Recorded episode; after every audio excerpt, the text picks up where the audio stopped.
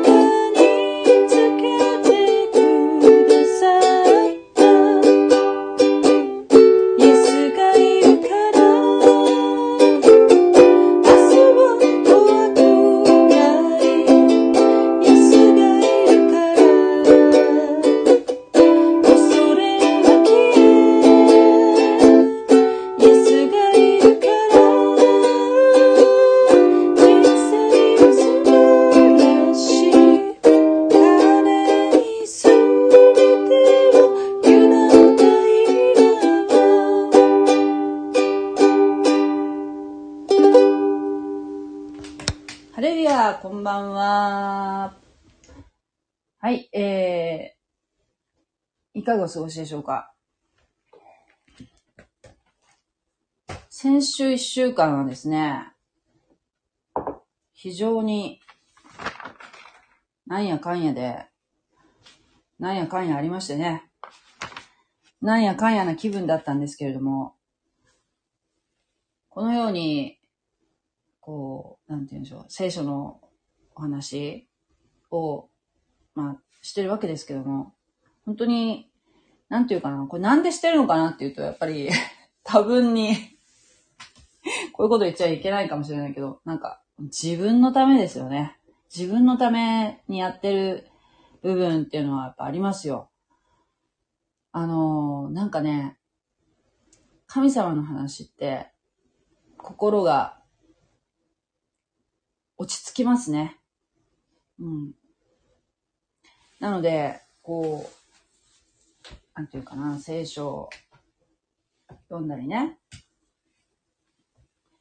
いろんな 牧師先生の話とかを、こう、聞いたりね、本を読んだりするのって、すごく私は好きなんですけどね。はい、えー、という感じでですね、ちょっと、自分のためっていうのもね、えー、多分にありながら、今日も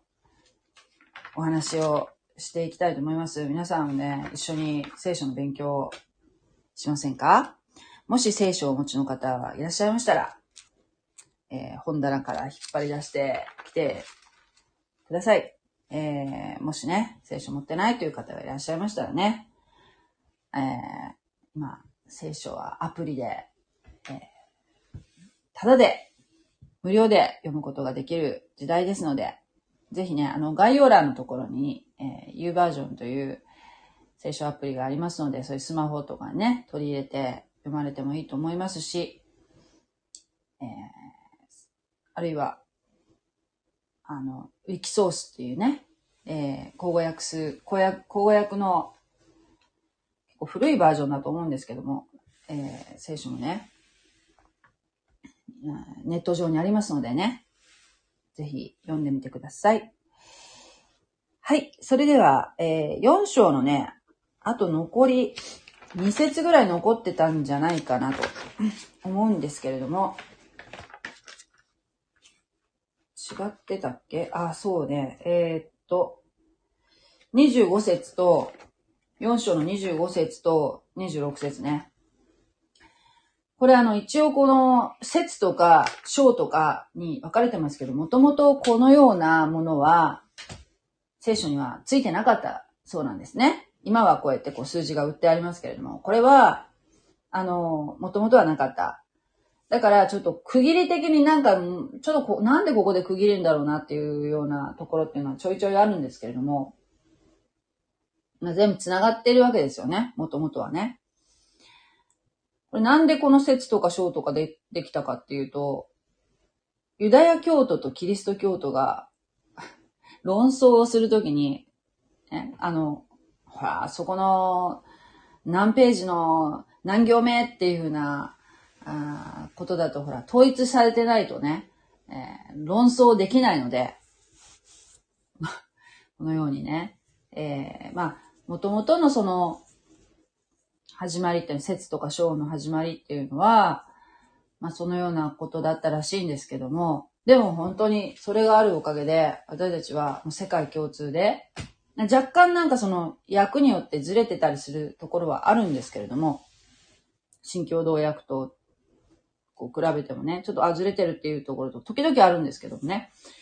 だけど、基本的に、あの、同じ世界共通というところで、非常に今、私たち恩恵を受けてますね。説とか章があると。パッと何章何節っていうふうに言ったら、ああ、そこかって調べることができますからね。っていうちょっと余談を挟みながら、えー、読んでいきたいと思います。前回は、えー、カインの、その子孫っていうかね、の話でしたよね。えー、カインというのは、えー、弟アベルを、ので、殺しちゃったんですよね。ね。えー、神様への捧げ物を、カインは間違えましたね。えー、弟アベルの捧げ物を超えた羊とか、そういう、えー、捧げ物は神様に喜ばれて、神様の目にかなったわけですよね、アベルの捧げ物っていうのはね。だけど、カインの捧げ物っていうのは、その、まあ、苦労して育てたその農作物だったわけですけれども、そして、まあなんで神様が、その、カインの捧げ物を退けられたかっていうのは、まあ、前回お話ししたと思うんですけれども、えー、このカインは、その弟を殺してしまった後、神様の、えー、裁きを受け、えー、このね、永遠の、まあ、園の入り口付近に住んでたと思われるんですけれども、もうさすらい人になりなさいと言われるんですね。えー、もう神様のこの栄光からどんどんどんどん遠ざかっていく会員なんですよね。えー、神様からどんどんどんどん離れていく、そう、私たち現代人と会員の姿は重なると思いませんか？それで神様はさすらい人になれって言ったにもかかわらず、なんとカインは定住するんですね。町を建てました。そしてその町の名前を、えー、自分の子供の名前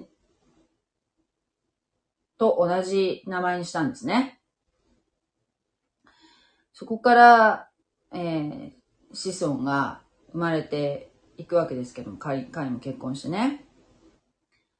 えー、なんて言うんでしょうね。まあ、華々しい文明の祖。例えば、なんか作り出す産業の発展とか、牧畜とか、音楽とか、えー、まあ、青銅や鉄の、鉄をね、えー、使って物、道具を作っていくものとか、えー、そういうものが、人たちがね、排出されていくわけですけれども、えー、まあ、神を愛する目的の文明ではなくて、こう、文明自体を崇拝するような、えー、文明の奴隷になっていくような、まあ、そういうちょっと、都市文、文化っていうかね、うん、神様なしの、この、っていうでしょうね、人間参加っていうんでしょうか。そのような、こう、人たちがこう、カインの子孫から排出されていくわけですね。極めつけがもう、デメクという人は、神様が基本的に好まれない一夫多妻というね、えー、アダとチラというこう二人の妻を、うん、めとって、そして、自分の力を誇るようなね、えー、詩を作りましたよね。えー、そして、まあ、必要以上にその歌の中ではね、必要以上に暴力を振るうような、まあ、自分をね、傷つける者がいたらね、俺は77倍にして返すと。復讐は77倍だ。倍返しなんですよ。77倍返しなんですね。というようなことをね、えー、もう、なんて言うんでしょうね。誇るかのように、自分の力を誇るかのような、えー、生き方をする者たちが、そう、このカインの子孫たちなんですね。子供たちなんですね。えー、そこでですね、25節からまたポッとアダムがまた出てくるんですけれども、ちょっとね、私たちの感覚だと、この、アダムってもう、だいぶ前の人じゃ、なんじゃないって思うかもしれないんですけれども、まあ、ちょっととりあえず、読んでみましょう。25節と、4章の、創世記4章25節、26節読みますね。アダムはまたその妻を知った。彼女は男の子を産み、その名をセツと名付けていった。カインがアベルを殺したので、神はアベルの代わりに一人の子を私に授けられました。アダムはまたその妻を知った。あ、そうだ、25節。もう、もう一節あったね。節にも、また男の子が生まれた。彼はその名をエノスと名付けた。この時、人々は主の名を呼び始めた。えー、さっきまで言ってたのはカイン。アダムの、アダムとエヴァの間から生まれた長男ですよね、カインっていうのはね。そしてその次生まれた、その弟のアベルっていうのはもう殺されても、この世にはいません。で、もう本当に、アダムもエヴァも、この自分たちのこの苦しい、苦しみ、自分たちが招いたんですけど、自分たちが招いたこの苦しみを、から救ってくれる神様が、えー、約束された女の子孫、救い主をえー、待ち望んでるんですね。自分、女の子孫から生まれる。えー、まあ、その女の子孫っていうのが、えー、どれま、どれほど、こう、この、エヴァとかね、アダムとエヴァが理解していたかどうかわからないんですけれども、まあ、それは、サタンの方は多分パッと分かったと思うんですけども、女の子孫っていうのは、まあその、超自然的に生まれる子供ですよ。ですから、そう簡単には生まれないわけですけれども、とにかくこのエヴァ、最初の人類の母である、すべての人類の母であるエヴァの、えー、から生まれる子供の中から、その女の子孫と呼ばれるものが、えー、出てきて、それが私たちのその救い主になってくれるんだっていうところまでは理解してると思うんですね。女の子孫っていうのは、普通私たちっていうのは男と女から生まれますよね。だから男と女から生まれたものっていうのは女の子孫じゃないんですよ。女の子孫っていうのは女と、えー、何か。女と何か。何かっていうのは実は、あ精霊様。神様の、三位一体の神様のうちの精霊様がその女に宿って、そういう男性と女性のその肉体関係を通して生まれる子供ではなく、えー、その女を、女の体を借りて、その神の子が生まれる。というふうに言ったらわかるかな。つまり、もう、うーんとこの時代からずっと下って、今から2000年前のえー、紀元、紀元の、紀元1世紀、紀元1世紀頃の、に、この地上にお生まれになったイエス・キリストがその女の子孫なんですよ。この、もう本当にこの創世紀のこの、この時点で、もう、イエス様は、もう、生まれることが予告されてるわけですよね。だからもう全然まだこの時点では生まれるはずもないんですけれども、だけど、もう待ち望んでるわけですよ。最初カインがそうかな、それかなと、もう最初の第一子目からもうすごい期待してたんですね。エヴァは。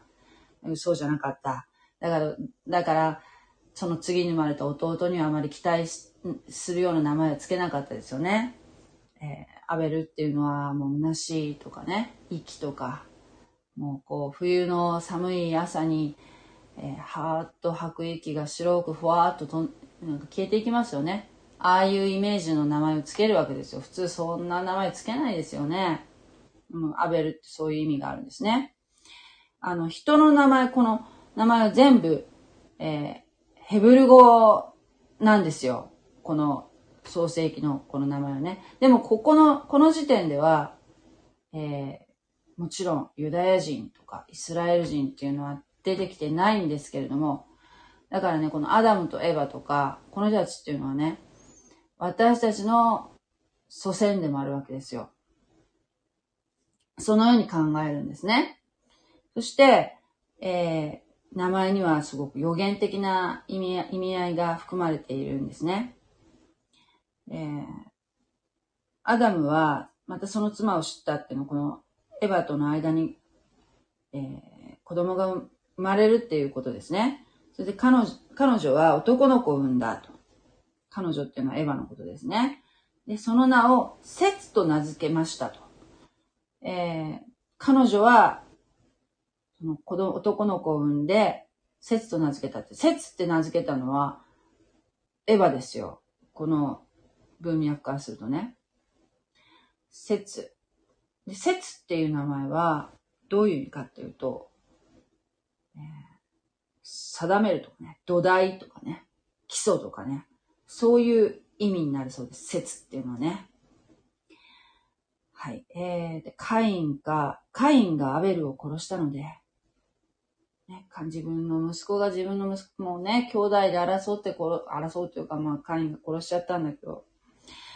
もういきなりショックですよね。カインがアベルを殺したので、神はアベルの代わりに、一人の子を私に授けられました。ね、アベルは正しい人でしたよね。正しい礼拝をしてましたよね。だけどその正しいアベルをカインは殺してしまったんですよね。そのアベルの代わりに、神様は、一人の子を私に授けられました。一人の子って、この一人の子っていう、この子っていうのは、種、子孫とかね、女の子孫っていうの、この子孫っていうのも種っていう意味があるそうなんですね。ヘブル語では。で、この一人の子を私に授けられましたっていう、この子っていう単語も、やはり種という、えー、意味があるそうです。もうこの説に非常に期待をまたしている。そして、うんエヴァが以前より、この女の子孫というものを理解している。もうこの説が、説がこの救い主だっていうふうには言ってないですよね。女の子孫のその礎となるものを私は生んだんだっていう、この、なんか一歩理解が進んだ、一歩っていうかね、何歩か理解が進んだっていうのをこのエヴァの言葉で感じますね。そう、まさにこの説が、説こそが本当にエヴァが言う通りに女の子孫の大元になっていくわけですね。この説の流れっていうのが、このイエス・キリストにつながっていく重要なキーパーソンなんですね。そして26節、節にもまた男の子が生まれた。節にも子供が生まれました。このね、なんか濃い独特の書き方をしてるよね。この日本語訳がそうおかしいのか、まあこういう直訳、直訳というかこう、こういう訳になっちゃうのか、ヘブラ、ヘブル語からね、やると。男性が産んだっていうような言い方ってしないじゃないですか、日本語では。けど、この、基本的に、この、うん、男系お、お父さんの、えー、流れでこう書いていくんですね。基本的にユダヤ、えー、ユダヤっていうかこの、えー、なんて言うんでしょう。旧約聖書のこの、えー、系図はね。女の人、奥さんがいるから、その、えー、子供が生まれるのはわかるんだけど、だけど、えー、系図に実際に名前が書かれるのは基本的に男性なんですよ。女性の名前が書かれるっていうのはもう非常に稀だし、特殊なパターンなんですね。説にも男の子が生まれた。で、この彼はその名をエノス。これ、聖書によっては、こう日本語の聖書によってはエノシュって書いてあるのもありますけど、私今、口語訳で読んでるので、エノスって書いてありますけど、え、エノスという名前にしたんですね。エノスっていうのは、どういう意味かっていうと、これもね、アベルじゃないけど、びっくりするような意味なんですよ、これ。朽ちる人っていう意味なんですよ。なんかこう、普通、つけないような名前だと思いませんか？なんかこう、儚いような感じですよね。こう、この朽ちる、朽ちていく。朽ちる。弱、弱い感じ。なんかこう、弱々しい感、強い印象を受けませんよね。で、この、この時、人々は主の名を呼び始めた。って言うんですよ。今までそうじゃなかったのかなこの、カインの流れっていうのは、神様の皆を呼び求めるような人たちじゃなかった。ということがわかりますね。で、えー、この時から、この絵の種からの代になってから、人々は定期的に礼拝をするようになった。神を礼拝するようになった。神様の名を呼び求めてね。うんまあ、捧げ物っていうのは、その、生贄を捧げるっていうのをやってたかもしれないけど、その、神様の皆を呼び求めるっていうことは、もうここから始まったんだって聖書に書いてありますね。霊的に覚醒してきた。とも言えるんじゃないでしょうか。そして、この、えー、あえてね、この弱々しいこの名前、朽ちる人っていう意味の、ね、あの、この絵の種から、この神様を呼び求めるようになったっていうのは、えー、まあ、新約聖書の中にもどこだっけな？えー、そう、あ、あれは、そう、パウロの、パウロの言葉だったと思うんですけども、その、神様は弱さのうちに働かれるっていうようなことが、どこだっけな？あれなんだっけ？わかる？ちょっと今、ポッと思い出したんだけど、神様は、その、強、自分がその、とてもその順風満帆で、もう調子がいい時って、人って神様のことを忘れたりしません？だけど、自分がこう弱々しい時とか、うん、そういう時って、神様って、ね、あんまりなんかいいことじゃないように言うけど、困った時の神頼みっていう言い方するじゃないですか、日本語でもね。だけど、この弱い時っていうのは神様を求める。で、神様はその弱い人こそ、ね、病気の人とかを通して、その働かれることがある。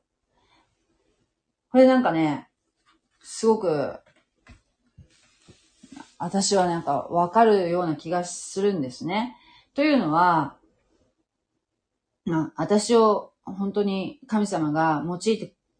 ほしい、まあ、用いてほしいとは思うけども、まあ、用い、実際用いられてるかどうかはわかりませんよ。わかりませんけどね。だけど、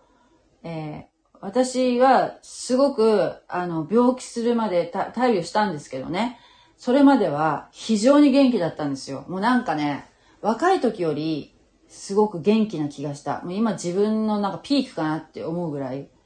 すごく、なんていうかな、体が、あなんかね、生き生きしてたんですよ。で、そんな中で急にポッとね、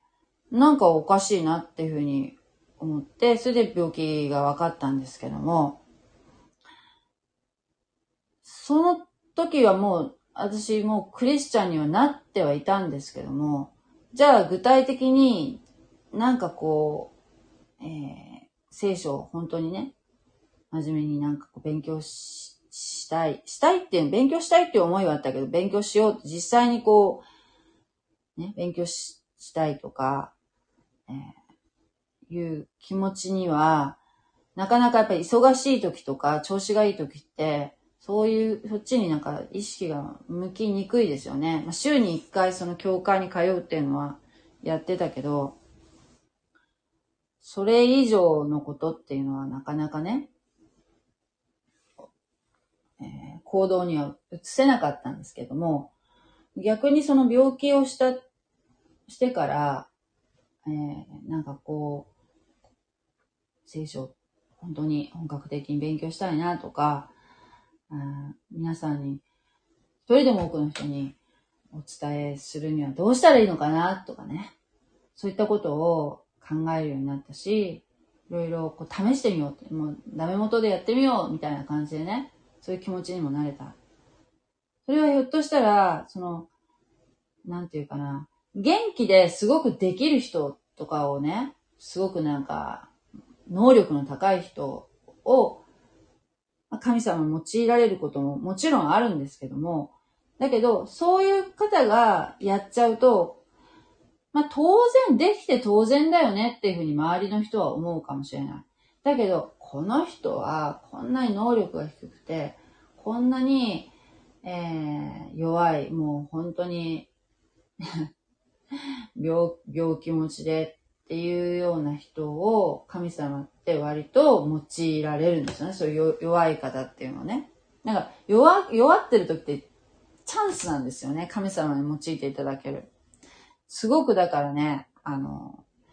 このエノシっていう名前、朽ちる人っていう名前っていうのはね、ある意味、とても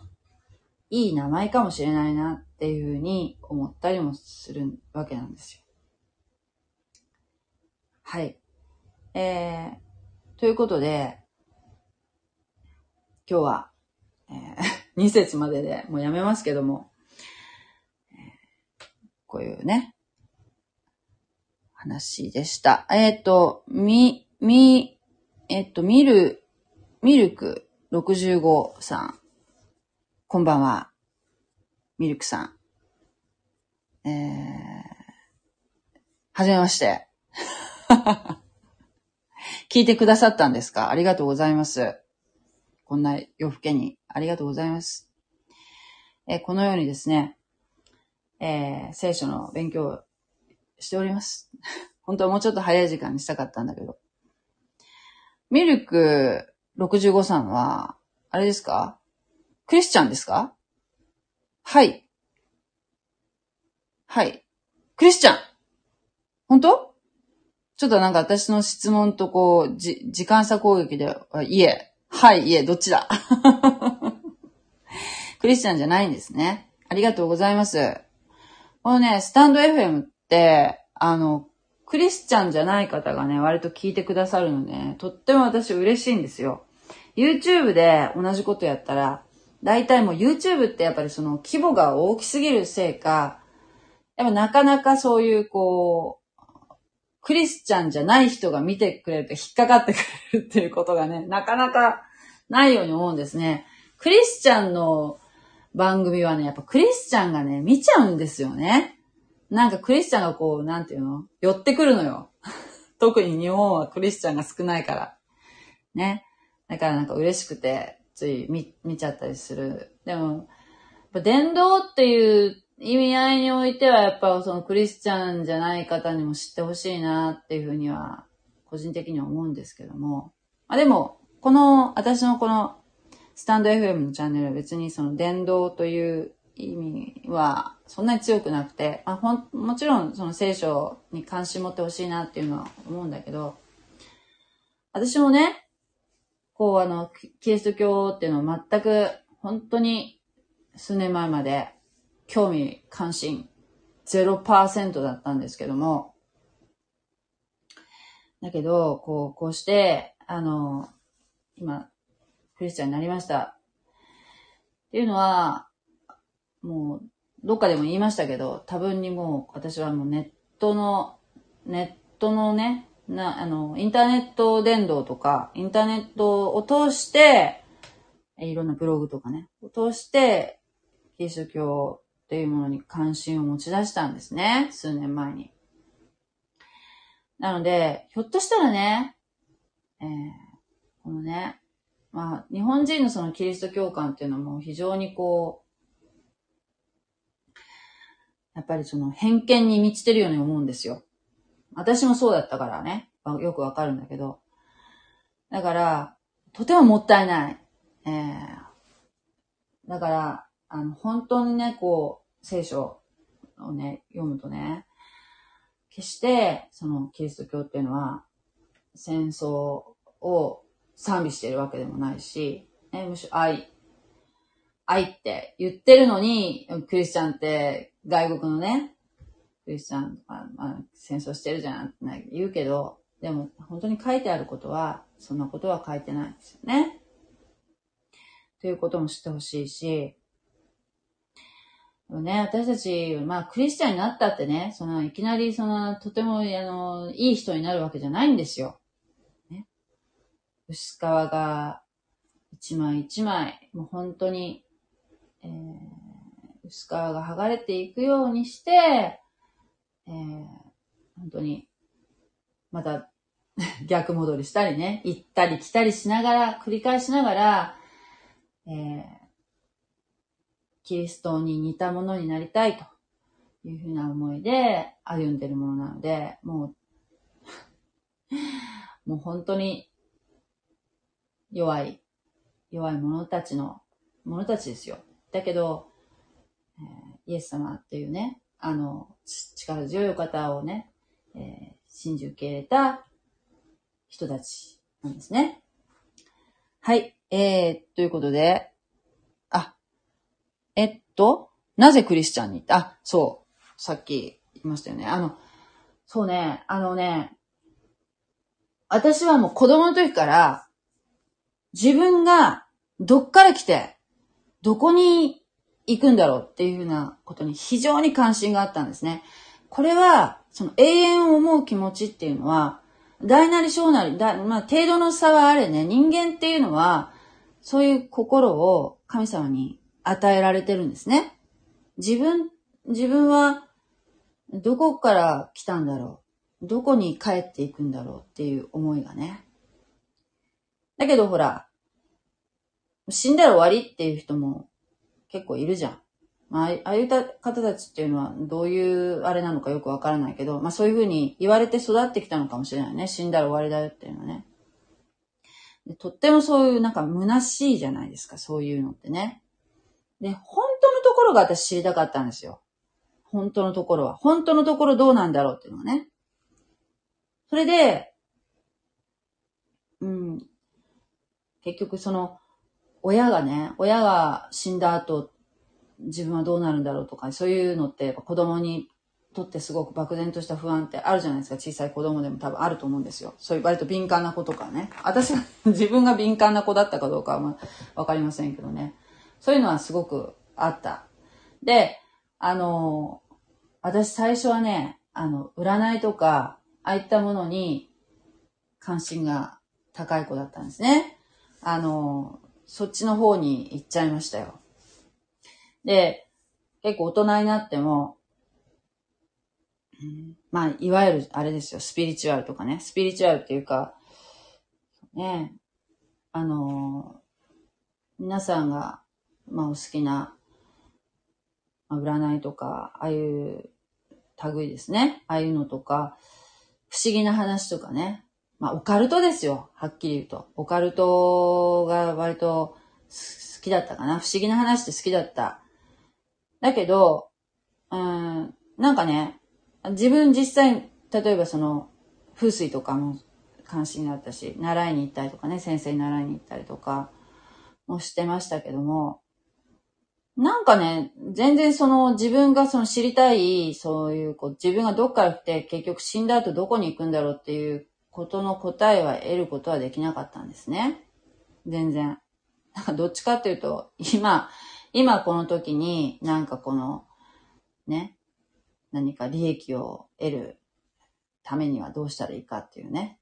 そういうふうなことでしょ？結局。ハッピーになるためにはとかね。ラッキーチャンスはとかね。そういったものっていうのは、うん、結局その、この瞬間瞬間の刹那的なものであって、えー、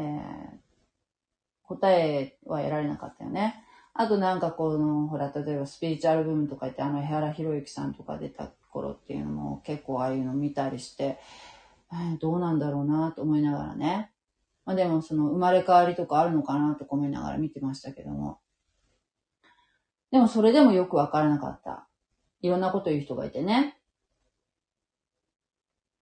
で、えー、私はそのあるブログを見たんですね。で、それが、まあ、まあ、キリスト教的な感じの内容だったんですけれども、それでその聖書を読みたいって私は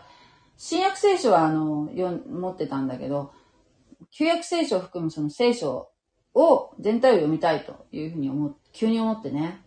で、聖書をバーッと買いに行って、それからこう、聖書を読むんだけど、全然意味がわからなかったのね。聖書って、やっぱりその導き手、正しい導き手がいないと全然わからないんですよ。結局。なので、え意味がわからないから、それを今ね、インターネットとかあるから調べるんだけど、ね、言うことが、やっぱり解釈がね、すごい違うのね。本当は解釈っていうのは一つなんですよ。解釈は一つ。で適用はいろいろあるというふうに考えるんですけども、まあ言ってることがね、うん、人によって違う。これはもう、それにほら、クリスチャンってもう周りにいなかったので、私の周囲にね、誰もいないので、えー、そういう聖書の話をしたい、聖書の話を聞きたいと思って、近所の教会に行ったんですよ。それ、それから私は、あの、いろいろそこで、牧師からいろいろ話聞いたりして、洗礼を、洗礼、まあ、私はあのバプテストなので、バプテスマってこう、ザブッと、もう適齢とかじゃなくて、もう頭まで水に浸かる心霊を受けて、えー、クリスチャン、そこの教会の、に所属するするようになったんですけどね。そういう感じの経緯です。私は本当のことが知りたかったから。うん。で、聖書を勉強していく中で、これは本物だと確信したんですね。はい。答えがすごく明確に書いてあると思って驚いたんですよ。ということです。はい。もう、非常にもう明快に聖書には自分たちがどこから来てどこに行くんだってことが書いてあるんですよ。とても面白い。もう、そして、本当に生きている本だなっていうふうに、毎回毎回、こう、開ける、開くたんびに、驚きますね。えー、という感じでですね。もう2時近くなりましたけどまたね、あの、ミ、ミルク65さん、あの、遊びに来ていただけたらいいなと思います。どこに行くの？そう、どこに行くんだろう。これね、私の 私の他の、えー、放送もね、アーカイブで残ってますので、よかったら、えー、ちょっと見てってくださいよ。あの、私今ね、創世記を一章からやり始めてるんですけども、その前にマタイの福音書っていう新約聖書の一番最初に出てるね、福音書をずっと勉強してるのをね、あの、載せてますので、よかったらそれも、えー、聞いていただけたらいいなと思います。はい。ね。はい。では、本当にありがとうございました。ミルク65さん。またお会いしましょう。はい。ありがとうございます。God bless you. またねーおやすみなさい。はい。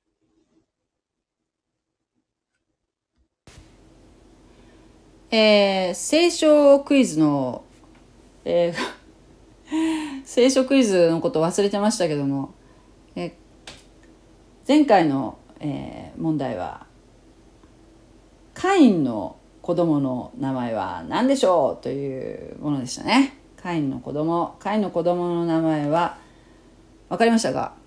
エノクです。ね。このエノクっていうのは、えー、またね、その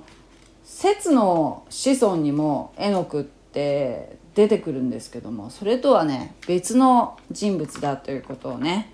えー、押さえておいてください、えー、全然別人ですのでエノク。ねエノクというのはね封建というお捧げするっていうね意味があるそうですけれども。はい。ということでまたよろしくお願いします。bless またね。ありがとう。